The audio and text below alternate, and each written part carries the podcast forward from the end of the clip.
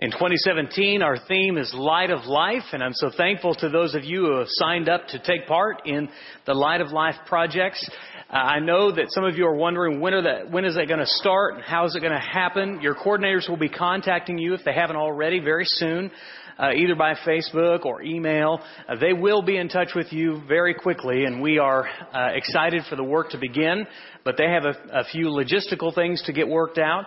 And uh, some of you have been asking, when are we going to see all these pictures and things? And uh, we're going to show those too. But we got to, the work's got to start, and then we'll begin. So continue to start using those hashtag NS lights as we, as you start and begin getting involved. We are in the series called Reset and focusing on when you're ready to begin again. We started by talking about how to reset your life, and the only true reset button is, of course, Jesus. How to reset your priorities. Uh, with seeking first the kingdom of God and His righteousness. And last week we talked about resetting my values, how to how to put your treasure and your heart in the same place. Today will be the last of this series. We're going to talk about resetting our thinking, and this one is so important uh, that I really wanted to finish up on it so that we can have uh, be leaving on the right thinking about how to reset the practical behaviors in our lives. Uh, first is when we think about our thinking, the first thing that we have to do is be willing to let Christ have control. Uh, there's a beautiful phrase that Paul uses in 2 Corinthians chapter 10 verse 5. When he says we make it our aim to let, to take every thought and make it captive to our Lord and Savior Jesus Christ. And I, I love the idea. I'm not there yet. I, I aspire to get to that point, but it is hard. Do you know why it's hard? Because most of the time when we focus on focusing on our thinking, when we think about our thinking, what we, what we do is say, well, I just gotta, I just gotta think better. I just gotta try harder. I just gotta remove all the bad stuff. I gotta start thinking about better things. And some of those things are true, but we need to start with usually where the preacher ends, and that is our need for Christ. And not just our need for Him, but our need to let Him have full control. Romans chapter 8 says that your mind, this space right here between your ears, by itself is hostile to God. You turn to Romans 8, let's look there for just a minute. Romans chapter 8, verses 5 through 9. It says, uh, Paul writing to the church at Rome says, Those who live according to the flesh have their minds set on what the flesh desires. But those who live according to the Spirit have their minds on what the Spirit desires. The mind governed by the flesh is death but the mind governed by the Spirit is life and peace. The mind governed, governed by the flesh is hostile to God. That, but by yourself, it's not possible for you to get control of your mind. Only Christ can take your hostile mind and get it in servitude to God. He goes on. It does not submit to God, God's law, nor can it do so. Verse 8. Those who are in the realm of the flesh cannot please God. You, however, are not in the realm of the flesh, but are in the realm of the Spirit. If indeed the Spirit of God lives in you. That's very important what he just said there. And if anyone does not have the Spirit of Christ, they do not belong to Christ. Now, a lot of times I'll get to a sermon and I'll get to the end and I'll say, you need Christ. You need to be buried with Christ so that you can have the forgiveness of sins. And that's true. But the Bible teaches that the forgiveness of sins is not the only thing that happened when you were immersed under the water that what happened there was, is that you were reborn. That you, Acts 2.38 says that you not only receive the forgiveness of your sins, but the gift of the Holy Spirit. And He dwells in you.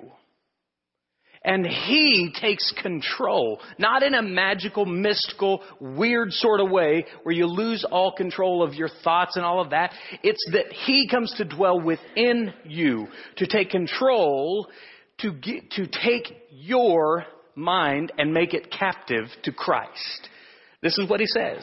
If indeed the Spirit of God lives in you, and if anyone does not have the Spirit of Christ, they do not belong to Christ. Now you think, well, what's the big deal about this? The big deal is this. Sometimes you'll hear churches say, well, we're, we're big on baptism. We, we have baptismal service. The only reason they do that is to, so that you can become a member. But you press them and you say, do you need to be baptized to be a Christian? And they'll say, no, no, absolutely not. The Bible teaches very clearly that the water is important because it's the moment where your slate is wiped clean. But what happens when you keep putting marks on that slate? The Spirit, the Spirit, He works within you to achieve that which you cannot achieve on your own because your natural mind is hostile to God. In order for you to have any lasting effect when we talk about resetting your mind, it must be completely and fully yielded to Christ. He must have hold of the steering wheel. The Spirit must be guiding the process. If you start with yourself, in your natural mind, you'll mess it up every time. But if you start with Christ and you let Him have control, then we're starting on the right foundation. Number two, if you are going to guard your mind, you have to keep your guard up. Even after giving control to Christ, you have to be vigilant about watching what goes into your mind. I don't know how many of you have, uh, I don't know, what do you do to guard your house? It's interesting to me that, I know I'm not getting political here, but there's a lot of folks that, that are really worried about the wall and us building this big old wall on our southern border. And my opinion on that is I'm not going to say because I'm a smart preacher. But what's interesting to me is there's a lot of people who are very wealthy and powerful who say you should not have a wall, it's not right to have a wall, and they are surrounded by bodyguards. Their homes are surrounded by walls where not just anybody can walk in. To me, that's hypocrisy, right? They're, they're kind of inconsistent in their talk and their walk. I only bring that point up to say this. What do you use to guard your house? You have locks on your doors, your windows? You have an alarm system? You have, uh, you have weapons? Well, you, you do those things as precautionary measures in the event that someone might try to come in and capture and take hold of your home, the people within your home, the stuff within your home. So you set up precautions. That's a normal, logical, rational thing to do. Here at Northside, we have, we have a ministry called the Northside Watchers.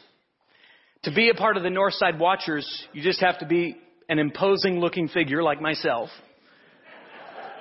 You have to be able to squint like this.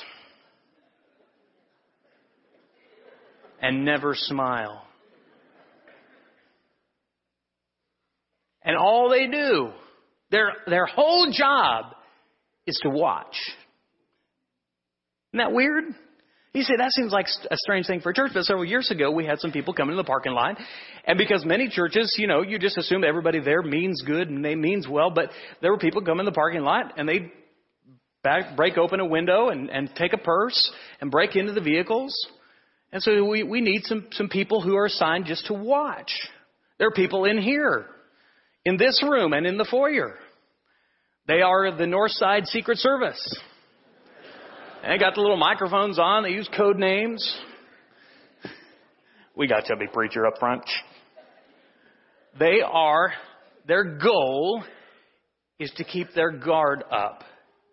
Their, their job is to watch out 99.99% of the time, we hope their jobs are very uneventful. But we're prepared if someone were to try to come in and cause harm. You think about your personal home, you think about your church. My question for you is what do you do to guard your mind? How do you guard that which is so precious to God? Do you just let anything in there? Do you just let anyone in there? Proverbs chapter 4 verse 23. You'll turn there. Proverbs chapter 4, 23. You probably heard this verse before. The writer says, keep your heart. Keep your heart with all vigilance, for from it flow the springs of life. You gotta pay attention to your heart. That after you've locked the doors and set the alarm, and you sit down on the couch because you're secure, right? No one can get you. And you turn on the television and you start scrolling through Netflix and you watch something that you know you shouldn't be watching. And here's the test for that. If at that very moment I knocked on your door and I said, Hey, can I come in? That's kind of weird. What would be your reaction to what's showing on Netflix? Oh man, you better change that real quick. If a shepherd came to your house and said, Can I see your DVD collection? Can we sit down and watch some of these movies together? You might think that Clayton was stalking you, and he would be. My question is, what are you doing? Because we can't do that. What are you doing to protect what goes into your mind? You gotta be, you gotta be vigilant, the scripture says. Uh, what do you do to keep from watching CNN? And CNN, you know, the constant negative news. And you watch that all the time, and it applies toward other stations. That just the acronym works. But news is all about the negative. It is not their job to say, hey, everything is great today. There is absolutely nothing to be worried about. Now their job is to keep you tuned in. The only way they can do that is to make you afraid. You watch that stuff all the time and it affects the way you think. What about the comparison trap of social media? Now I'm not just looking at right at the teens. They're in a lot of social media, but you all are too. People my age have Facebook accounts and they scroll through and they see what other people's kids are doing. Just the other day, I'm like, there's the triplets. All their girls got some awards and stuff in gymnastics and they're doing great. But for a moment, I hate to confess this, for a moment, I had this thought in my mind like, ah, I wish my kids were as good as the triplets. I need to, I need to do that. It's a comparison trap. Uh, you look at a family and they post their pictures on there of their vacation and they say, well, I wish we could take vacations like that. I wish we could do things like that. And so we get into this comparison trap because we're letting other people's influence into our lives. What about negative music? What kind of, what kind of lyrics are you listening to? Raindrop. Drop top. He's preaching and he won't stop. Now, it's very likely that no one else understood what I referenced there, okay? Except this group right here. We're all in a little club. It's cool. But as an old person on social media, and I kept seeing this stupid raindrop drop top, and I was like, what is that? So I Google it. And now all the parents are like, raindrop drop, what does this mean? it is the lyrics to a horrible song. And you all know that, and I know that you know that I know that. But my question to you is, what is that, what seeds is that putting into your mind? Because even if you didn't know the song, you did the same thing. You looked it up so you'd know what was going on. You looked at the lyrics and you thought, oh, that's what I need to listen to to be accepted. Raindrop, drop top. Pay attention to what goes into your minds. Because it's not just about what's on the television, it's about what you're scrolling through. One of the biggest poisons that seeps through our pews right now and that breaks up families and that breaks the heart of God is the influence of pornography. And it's a silent killer among churches, and churches don't talk about it enough. And I'm so thankful that we have Celebrate Recovery, and we're a church that we deal with that kind of stuff on a regular basis. But if you're feeding that stuff into your mind, it is polluting the gift of sexuality that God gave you with absolute filth. And if you're a man of God and you're watching that stuff and you think it hurts no one, you need to repent. By the way, if you're a woman of God and you're watching that stuff, if you're letting that stuff into your marriage, you need to stop. It's not, it's taking the most beautiful, one of the most beautiful gifts that God gave a man and a woman to keep their marriage together and polluting it and twisting it and warping their minds and perverting it. That's what the enemy has always done. And it breaks God's heart that there are marriage beds that are impure and unholy because of the silent killer of pornography. There's a lot more negative stuff. There's negative people.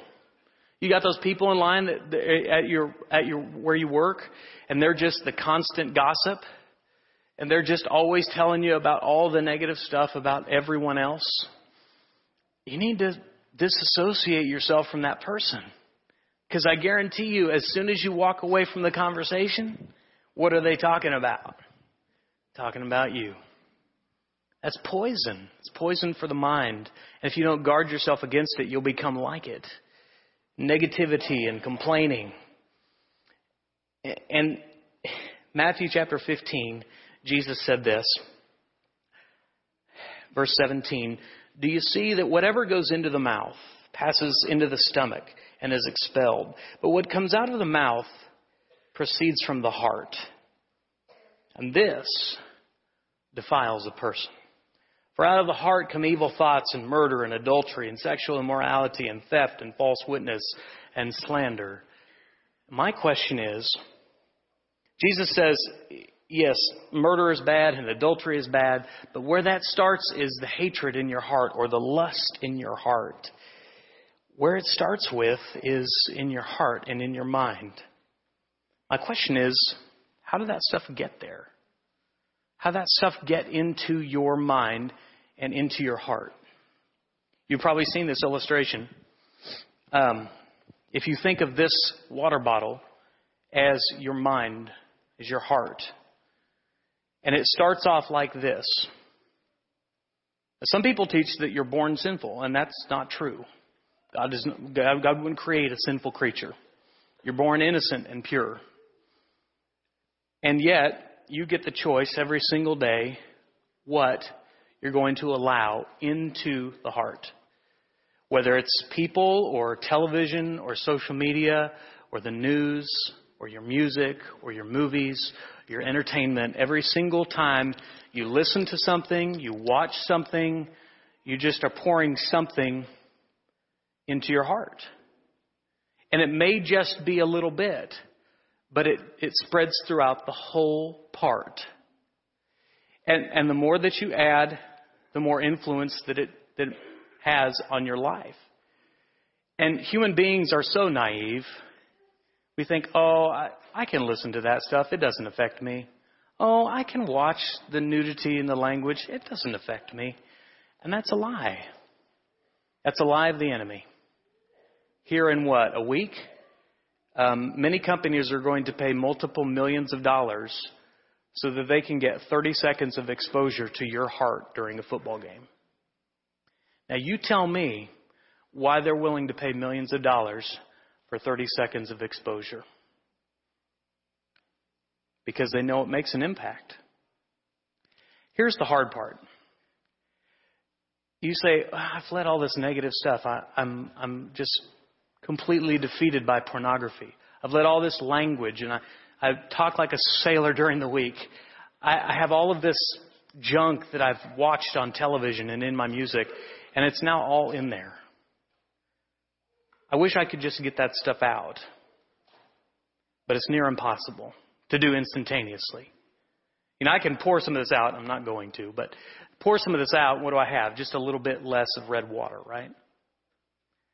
What I have to do, the only way to get that stuff out is to put it under a faucet and just pour the good stuff back into it. My question to you this morning is what are you pouring in to your heart? Because you only get out of your heart what you allow in it. And once it's in there, once it's in there, it's completely it becomes a new challenge to get that stuff and that junk out of there. Whatever you allowed in it, you've got to make a choice that you're going to put some different things in there. So my question is this morning to answer the, to ask the question of yourself, what's in your water? What's in your mind? What stuff's in there that shouldn't be there? What stuff's in there that should be there? What flushing system do you have to put in the good and keep out the old? How do you keep your guard up against just letting anything and everything in there? If you want to reset your thinking, first you have to let Christ take control. And then you have to keep your guard up against all the influences that you have. And there are so many. It's so easy to let the negatives override the positives. When we think about our theme for the year of the, the light of life, I want you to think about this. Light shines best through pure lives. We, we said at the beginning that when we turn off all the lights and we t- turn on the lights behind the stained glass window, that we are a conduit for the light. We're not the light. Jesus is the light. But my question is, or my, my point is, how you, how Jesus shines through your life depends on how muddy it is. If you've got clear water and it's good stuff, Jesus shines right through that very easily. But if, if it's gunked up, if you go to church an hour a week and you fill your mind with garbage on Netflix, on, on television, in the movies, the music you're listening to, the news you pay attention to, what's on your social media, etc., if you just fill your mind full of that junk, it's very hard for people to see the light because it's so muddied by, your mind is so muddied by everything else. Ephesians chapter 5 verses 8 through 11, Paul writes, For you were once darkness, but now you are light in the Lord. Live as children of light and find out what pleases the Lord. Live as children of light, meaning let that light shine through the water of your heart and your mind and make sure it's as clear as possible. Number three, you got to focus on God's Word. We live in a world of, and I am as guilty as anyone, constant input. Constant input. It is so rare that we have times when, when we just shut it off. I want to challenge you this week to have a time of disconnect. Take some time each day, pick one day this week, and, and don't tweet about it or whatever. Just, a disconnected, hashtag holy moment. Just disconnect. And begin to think about God and begin to think about the things of God. This brings us to our verse, which was already read for us this morning. Romans chapter 12, verse 2. Do not be conformed to this world, but be transformed by the renewal of your mind. And I used to read that verse and I thought, well, I just got to think better. I just got to put some more, I got to do harder. I got to do better. I got to try harder. But back to our first point, you got to let Christ have control. Every thought has to be taken captive for Him. That's the goal. And when that transformation happens in your mind, then the verse goes on to say, by testing you may discern what is the will of God, what is good and acceptable and perfect. You ever ask yourself, I wonder what God's will is? The answer to that is you can know God's will, according to Romans 12, 2, if your mind is controlled by Christ and the Spirit indwells within you and you are putting up guards to keep the water pure. Then you can know what the will of God is. It's not that hard to know it when you've been thinking about it, when you've been letting Him control your mind and your heart. Turn to Joshua chapter 1 verse 8. You should know this from last year, but go ahead and turn there because that, that mind continues to, to produce beautiful jewels. Chapter 1 verse 8, this book of the law shall not depart from your mouth, but you shall meditate on it day and night, so that you may be careful to do according to all that is written in it. For then you will make your way prosperous. Then you will have good success. I want to back up, because what he said there is so important. Meditate on God's law day and night. When you, as you do that, as your mind marinades in the juices of God's holy writ, and then, then when you begin to apply it, the scripture says, then you will have good success. Most of the time we get that backwards. I want good success. I want a good paying job. I want a successful family. I want kids to be successful in these things. I want all of these good things. And then when everything's perfect, then I will read my Bible a little bit more. Then I will focus on God. And God says that's not how it works. You gotta have my word first in you. Psalm 119. How can a young man keep his way pure? Did you catch that? How can a young man keep his way pure? by living according to your word. If you want success, whether that's eternal success, marital success, parenting success, business success, relationship success, keep your mind tuned and in tune to the Word of God. Now, I, I want to take, for this last point, make a little illustration here.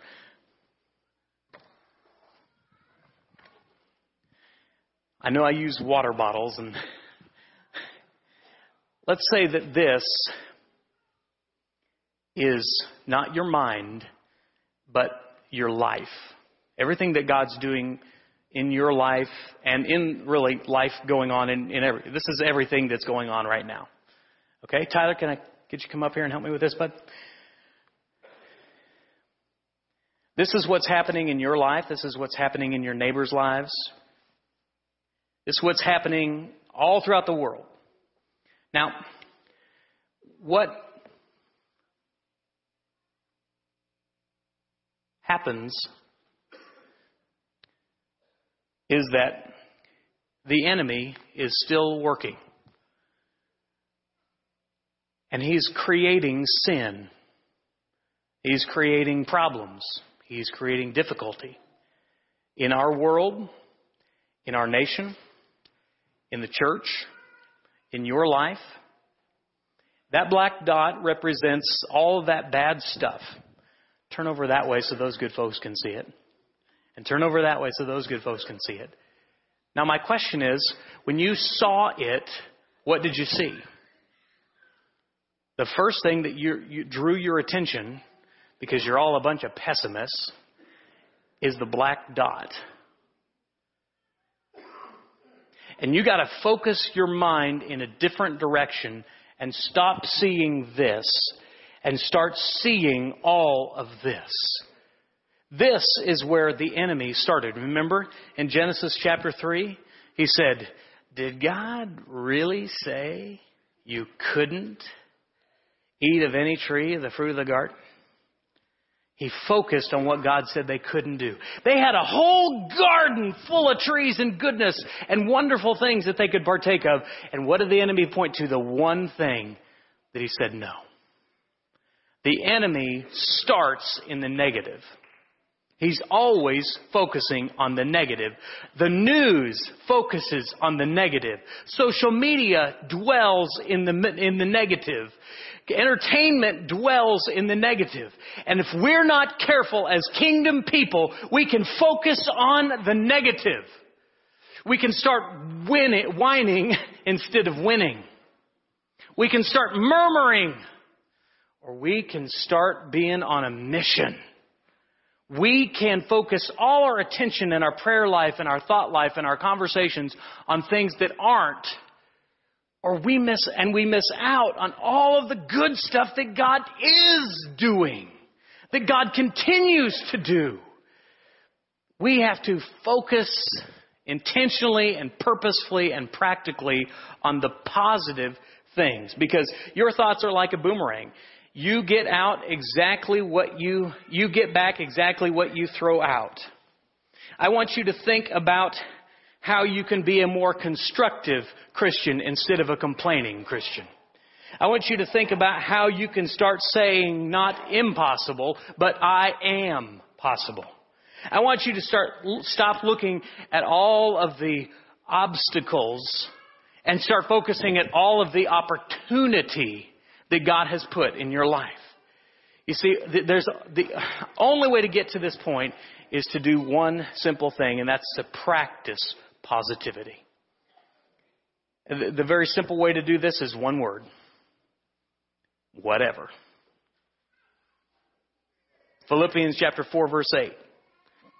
Philippians chapter 4 verse 8, the scripture tells us whatever is true, whatever is honorable, whatever is just, whatever is pure, whatever is lovely, whatever is commendable, if there is any excellence, if there is anything worthy of praise, think about these things. Think about these things. God needs God, His people to be a positive, forward thinking people and not a negative, whining, complaining people. I, this is funny. Preachers get all sorts of self conscious about all the feedback they hear in their sermon. I've told you this before. You get the positive sermon, you think too highly of it. You get the negative feedback, you take it too much to your heart. I am so focused on keeping the sermon at a certain time. I've asked our worship people to, to be mindful of that time so that I can get up here and deliver a timely sermon. Because at a certain point, you start to go, uh. One time, I was so frustrated with this, the focus on the time that I did, I'm not kidding, I set a record, a 19 minute sermon. Intentionally. Because I was tired of focusing on the time. I left there and I said, I bet no one will complain now. And I kid you not, a sister in Christ, dear sweet sister in Christ, came up to me and said, Well, you went a little short today. I, I had food for the guest lunch. I didn't have time to warm up. Oh my goodness. And I don't do that to pick on that dear Christian sister. Only to say this. We get to choose what kind of people we're going to be, and we also get to choose what kind of church we're going to be. And Northside, I've determined, is going to be a church that focuses on the this and not the that. Northside's going to be a people that focuses on the whatever. Because the whatever is the stuff that affects our thinking. And the whatever is allows us to move forward and to see not the impossibilities, but the I am possibilities. So let us focus on our whatever and see what God is doing. Thank you, Ty. Will you take that back to your seat? Colossians chapter 3 verse 2 says, Set your minds on things above and not on things that are below. In order for a runner to finish the race, he's got to focus on things which are above. He's got to focus on the finish line. We have to focus on things that are above. We have to focus on the finish line. My question for you this morning is, are you focused on the finish line? Are you focused in a way in your thinking that allows God to do the work of all that's possible? If you have not, first, as our very first point, let Christ have control of your mind. If the Spirit does not dwell in you, if you've not been forgiven of your sins, you can do that this very morning. And we love to help you with that by taking your confession of Christ and putting you on, putting you into the waters of baptism. But if you've done that and you've let the enemy take back over your mind and your heart, if you've let his negativity seep back into your mind, it's time for a reset. It's time to let Him reset your thinking. We can help with that. We'll pray for you and encourage you and talk about all the good things God is doing and invite you to be a part of that. If you have a need this morning, if you need Christ, or if you need to have your mind reset, let us help you as together we stand and sing.